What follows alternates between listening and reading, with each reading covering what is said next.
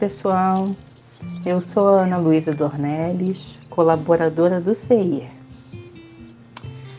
Conta-se na peça A Alma Imoral sobre a história de Súcia, o rabino. E diz assim: Por que estás tão irrequieto? Pergunta o discípulo ao rabino Súcia, ao vê-lo em seus momentos finais de vida. Tenho medo, respondeu Súcia. Medo de quê, Rabino? Medo do tribunal celeste. Tu? surpreende seu discípulo. Um homem tão piedoso, cuja vida foi exemplar. Se tu tens medo, imagine nós, cheios de defeitos e imperfeições. Rabino Súcia então diz: Não temo ser inquirido, por não ter sido como o profeta Moisés. Não deixei um legado de seu porte. Eu posso me defender dizendo que não fui como Moisés, porque eu não sou Moisés. Nem temo que me cobrem profecias como as de Maimônides, por eu não ter oferecido ao mundo a qualidade de sua obra e seu talento. Eu posso me defender dizendo que eu não fui como Maimônides, porque eu não sou Maimônides. O que me apavora nesse momento é que me venham indagar, Súcia, por que não foste Súcia? Com essa pequena história, vamos refletir no podcast Perfume de Rosa de hoje sobre o capítulo 24 do Evangelho segundo o Espiritismo, intitulado Carrega a Cruz quem quiser salvar a vida, vai perdê-la. No Evangelho de Lucas, capítulo 6, versículos 22 e 23, Jesus disse: Abre aspas.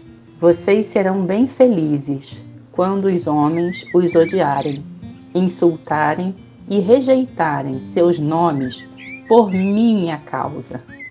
Alegrem-se nesse dia pois uma grande recompensa lhes estará reservada no céu. Pois foi assim mesmo que os pais desses homens trataram os profetas. Fecha aspas. Jesus, ele se denominava o Filho do Homem e se dizia apenas um com Deus.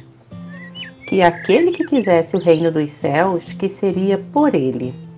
Ora, o que significa ser uno com Deus? Significa exercer o seu primeiro mandamento, de amá-lo sobre todas as coisas. Jesus, em todo o tempo em que esteve na Terra, foi autêntico. O verdadeiro modelo e guia da humanidade, dividindo o tempo em antes e depois dele. E uma característica que Jesus ressaltava era a hipocrisia, que significa fazer algo diferente daquilo que se prega ou que se fala. Os fariseus valorizavam as aparências e aplaudiam aquilo que consideravam a conduta externa de agir. E por ser Jesus ele mesmo, sabia quem era, para onde seguir, sem se importar com os aplausos do mundo. Foi crucificado por ser ele mesmo. Ao contrário de Jesus, Súcia não sabia quem era, e aquilo que sabia de si não teve coragem de expor e ser ele mesmo. Ficando amedrontado com o tribunal celeste por não ter carregado a sua cruz. E o que significa essa cruz? A descoberta de si mesmo, o suportar a insatisfação de muitas vezes se descobrir como é e se aceitar aceitar a verdade em si, na procura da compreensão e tomada de consciência para agir frente ao que se é e com o que se tem. De acordo com o volume 6 da série psicológica da mentora Joana de Ângeles, intitulado Autodescobrimento, uma busca interior, na sua apresentação, a mentora traz em um parágrafo o seguinte: abre aspas. fazem-se imprescindíveis alguns requisitos para que seja obtido o autodescobrimento com a finalidade de bem-estar e de conquistas plenas, a saber, dois pontos. Insatisfação pelo que se é, ou se possui, ou como se encontra. Desejo sincero de mudança. Persistência no tentame disposição para aceitar-se e vencer-se, capacidade para crescer emocionalmente. Fecha aspas. Em uma outra obra dessa mesma mentora e série, intitulado Ser Consciente, Joana nos traz que a realidade e verdade de si mesmo muitas vezes é difícil de suportar, fazendo com que a pessoa fuja como um mecanismo de reprimir algo para cuja manifestação o ser ainda não se sente preparado. A libertação desses complexos e artifícios vai acontecer mediante terapias adequadas, que facultarão o amadurecimento psicológico para a autoestima e o enfrentamento da realidade suportável. A queda da máscara, entre parênteses, né? De boazinha, de legal, caridosa, guerreira, daquele que sempre é forte e tantas outras que a gente sabe.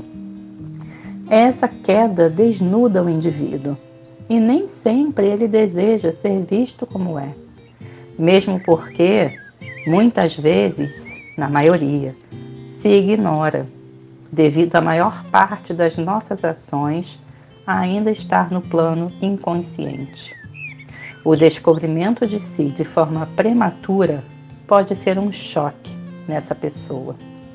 Súcia, em seus momentos finais, teve medo por não ter tido a coragem de assumir o Deus em si, a sua verdade, que porventura poderia fazer com que o odiassem, mas que seria libertador para a sua alma e daria sentido à sua vida.